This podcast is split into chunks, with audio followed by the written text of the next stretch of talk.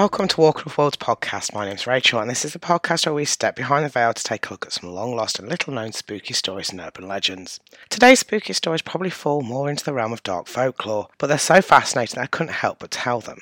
It's said that Disney is the happiest place on earth, but what if I told you there was a theme park which could put Disney to shame? Some people know the place that we're talking about, and all of them will tell you not to compare it to Disney. It's sometimes called a nightmarish wonderland. For those of us who don't know where we're talking about, let's begin. Nestled in the trees approximately 15 kilometres north of the Dutch city of Tilburg is Efteling. Opened in 1952, this theme park has been thrilling people from around the world for over 70 years. And, like Disney, its rides take inspiration from tales and legends. However, unlike Disney, a lot of these stories haven't been sanitised and cleaned up. This isn't the theme park for you to go looking for Snow White and Cinderella. Instead, you'll find a healthy mix of local legends, folklore, and fairy tales. And that's what we're here for. We always are. We're here for the dark stories. If you're a fan of the park and you don't want to know the stories or have plans to visit and don't want the surprises to be ruined, this is your cue to stop listening. It's okay. I'll give you a minute to close this down. Are they gone? Okay, let's begin. For this episode, I'm going to give you the English translations as often as possible. I don't need annoyed or possibly amused Dutch people in my inbox. They already think I'm funny enough because I'm so tiny. But let's go and hit up our first ride. Nowhere in your house nor in any other place in the world will you find peace. Only when a noble person with a clear conscience like that of a newborn child enters your house will you find peace in your home and in your heart. Tucked away on the edge of the park is what at first glance looks like an unassuming villa. Sash windows overlook the grounds and steps ascend to a pair of blue double doors. But behind the doors is a building far more mysterious on the inside than the outside. The story of Villa Volta is based on the legend of the Book Riders, a fierce and merciless grand gang of robbers that was active in the Dutch provinces of North Brabant, where Efteling is located, and Limburg. Villa Volta is supposed to be the home of the leader of the Goat Riders, Hugo. The house and Hugo were cursed by a mysterious woman after Hugo robbed the Abbey of Postel. She could be seen on top of the house swinging her arms in the wind. Villa Volta was the first ride of its kind and was given the name of Madhouse. The attraction features a unique and mesmerising effect called the tilting room. The room physically rotates, giving visitors the sensation of being turned upside down and mimicking the curse that plagues Hugo in his house. This innovative technique creates an immersive experience, making guests feel as if they have entered the cursed world of Villa Volta. Throughout the ride, visitors encounter several ghostly apparitions and witness the chaotic aftermath of Hugo's curse. The story concludes a climatic scene where the curse is ultimately broken and Hugo's misdeeds are undone. While Hugo appears to be a figment of the ride creator's imaginations, the group that he was a part of was probably very much real. In the 18th century, groups of thieves and criminals co opted the legend that ghosts and demons rode through the sky on the backs of goats. Using the name Book Riders, these criminal bands launched across regions that include South Limburg and parts of Germany and the Netherlands. Commonly, the book riders raided peaceful communities and farms. Several confessed book riders were convicted and sentenced to death. Because of the link to the occult, authorities accused a large number of potentially innocent men of being book riders, and a number were tortured and subsequently convicted of crimes they denied having committed. Formerly, the name Book Riders was first publicly used in 1774 during the trial of Wellen, a town in the Belgian province of Limburg. Johann van slid a letter underneath the door of a farmer. The letter contained a threat that the house would be burned down unless he paid up. Johann claimed to be a member of the Book Riders and used the word Satan up to three times in his letter. In the trial of Wellen, the term book riders is openly used against Philip Mertens, who wrote a similar threatening letter.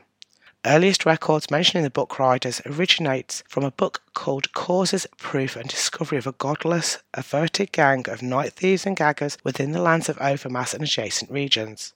This book was written in 1779 by Pastor A. Daniels. This pastor, who lived in Landgraaf, knew several book riders personally. The author tells us that these robbers made a pact with the devil and rode their goats at night the common people told stories about them flying through the sky, pronouncing the following spell across houses, across gardens, across stakes, even across Cologne into the wine cellar. Once a year, the book riders would visit their master, the devil. Baron 1898 is a dive coaster which opened in July 2015. Themed around, the gold, themed around a gold mine, the story that surrounds the ride is that in 1898, the wealthy Baron Gustav is led to discover a nearby cave that is rich in gold deposits by a spirit known as the Fit otherwise known as the Wise or White Women. However, this spirit gives Gustav the admonition that if he disturbs the gold in any way, he will suffer terrible consequences for the remainder of his life. In an attempt to circumnavigate the spirit's threat, Gustav presses the destitute locals into working in his newly opened gold mine, where many of the workers suffer catastrophic accidents or are chased out of the caves by the Fifth and her supernatural cohorts. The white women are often described as both the spirits of wise women and as fairy like beings dressed in veils of fog and dresses of mist. While some believe the white women originated from the memory of pagan wise women, others think the legends stem from the Germanic belief in Dasein, land wights, and elves. Historically, the white women are thought to be wise female herbalists and medicine healers who took care of the people's physical and mental ailments. It was said that they had the talent for prophecy and looking into the future. They had a high status in the communities, and so when they died, ceremonies were held at their grave sites to honour them. According to mythology, their spirits remained on Earth and they became living spirits or elven beings that either helped or hindered people who encountered them. They tended to reside in the burial sites or other sacred places. It was thought that mist on a grave hill was the spirit of the wise woman appearing, and people would bring offerings and ask for help. White women don't appear to wait by the roadside, but instead inhabit passage graves and other tombs in addition to Motte and Bailey castles. Although it appears they did have some freedom of movement and would sometimes travel outwards to the fields and forests surrounding their domain. In some tales, they would dance and tempt those who came across them to follow them. Although it is not clear where they would be led, many were never seen again. Like banshees, sometimes seeing them was believed to be a bad omen or even a sign of looming death. In a story close to what happens when one enters a fairy ring, the wise women of Mountfaun drove a farmer quite mad a farmer called Gert van Beck, was sitting in a tavern ordering beer after beer. At the end of the evening, he was totally drunk and decided to leave. But other people in the tavern advised him to stay a little longer because this was a time when the white women were roaming the forest. Don't you know that the white women are on the prowl at 12 o'clock during full moon? Just wait a little longer before you go. The farmer laughed about this and said, If I encounter any of them, I'll ask her for a dance. And he went outside. On the way back to his house in the village of Big, he took a shortcut through the forest, and suddenly he saw strings of mist appearing between the trees. He could not see a thing, and all around him was the grey shroud of the fog. He saw figures being formed in the mist, and suddenly three white women appeared in front of him, of which one approached. Gert was still very drunk, and imprudently he asked her to dance with him. The white woman grabbed him and started dancing. She continued through the entire night and would not stop. Gert desperately tried to free himself, but he had no control over his body anymore and had to continue with the white woman's death dance. The sweat poured from his face and he begged her to stop, but she continued and made him dance like he had never done before. The next morning, Gert's body was found by some villagers after he had literally danced himself to death. In some places where one finds these dwellings of the white women, one will hear the inhabitants declare that in some of these great mounds the women used to live that they used to be haunted and that they used to hear terrible cries, moans, and laments of men and women.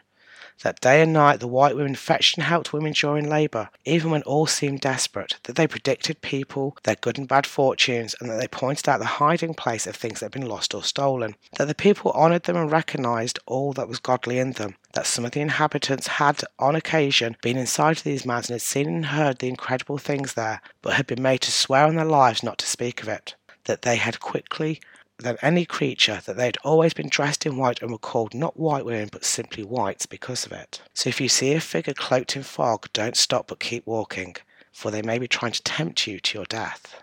Our final story is one that many people will know. With a name like the Flying Dutchman, you'd think that this ride would be a traditional swinging ship, but it isn't. Efteling's Flying Dutchman is part log flume and part dark ride. Visitors enter the house of Van der Decken while queuing. After walking through this abandoned house, the queue continues into the smuggler's tunnels, where the treasure can be seen hidden behind a small door. The tunnel ends in the cellar of a 17th century pub, and the queue leads into a harbour at night. In the harbour, the carriages are designed as small wooden boats in which riders are seated below the water level throughout most of the ride. At the front of the boat is a lantern that acts as the only source of light for most of the indoor experience. The lantern starts flickering, depending on the scene the riders are located in. The carriages hold a maximum of 14 riders at a time arranged in four rows. But what of the Flying Dutchman? Many people will know the story of a ghostly ship appearing on the high seas in order to frighten or warn sailors. But how did it all come about?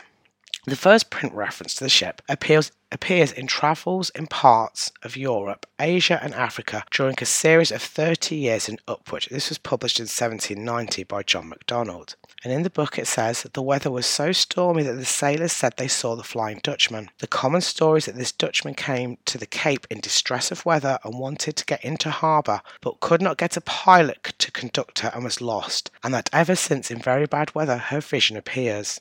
The next literary reference appears in chapter 6 of A Voyage to Botany Bay, which was published in 1795 and is attributed to George Barrington. He says, I had often heard of the superstition of sailors respecting apparitions and doom, but had never had given much credit to the report. It seems that some years since a Dutch man of war was lost off the Cape of Good Hope, and every soul on board perished. Her consort weathered the gale and arrived soon after at the Cape. Having refitted and returning to Europe, they were assailed by a violent tempest nearby in the same latitude. In the night watch, some of the people saw or imagined they saw a vessel standing for them, under a press of sail as though she would run them down. One in particular affirms that it was the ship that had foundered in the former gale, and that it must certainly be her or the apparition of her. But on its clearing up the object, a dark thick cloud disappeared. Nothing could do away the idea of this phenomenon on the minds of the sailors, and on their relating the circumstances when they arrived in port, the story spread like wildfire, and the supposed phantom called the Flying Dutchman. From the Dutch, the English seamen got the infatuation, and there were very few Indian men. What has someone seen on board who pretends to have seen the apparition? According to some sources, 17th century Dutch captain Bernard Fokker is the model for the captain of the ghost ship. Fokker was renowned for the speed of his trips from the Netherlands to Java and was suspected of being in league with the devil.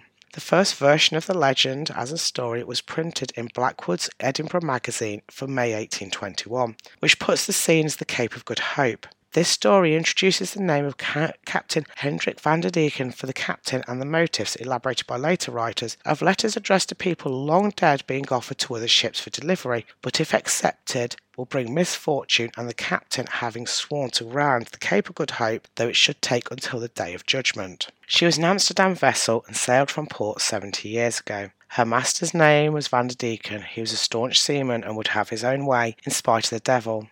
For all that, never a sailor under him had reason to complain, though how it is on board with them nobody knows. The story is this that in doubling the Cape, they were on a long day trying to weather the Table Bay. However, the wind headed them and went against them more and more, and Van der Decken walked the deck swearing at the wind. Just after sunset, a vessel spoke to him, asking him if he did not mean to go into the bay that night. Van der Decken replied, May I be eternally damned if I do, though I should beat about here till the day of judgment and to be sure he never did go into that bay, for it is believed he continues to beat about in these seas still, and will do so long enough. The vessel is never seen, but with foul weather along with her. Other sources suggest that the Flying Dutchman was commandeered by a notorious captain. He was proud and ambitious sailor who was determined to reach his destination despite the harsh weather conditions. He defied God by swearing an oath that he would round the Cape of Good Hope no matter how long it took. God punished the captain and his crew with an eternal curse. The ship would never reach its destination, and hence they were doomed to sail the seas forever. They were troubled by notorious waves and fierce gales, and all who saw the ship were said to be doomed. There have been many reported or alleged sightings in the 19th and 20th centuries. A well known sighting was by Prince George of Wales, the future King George V.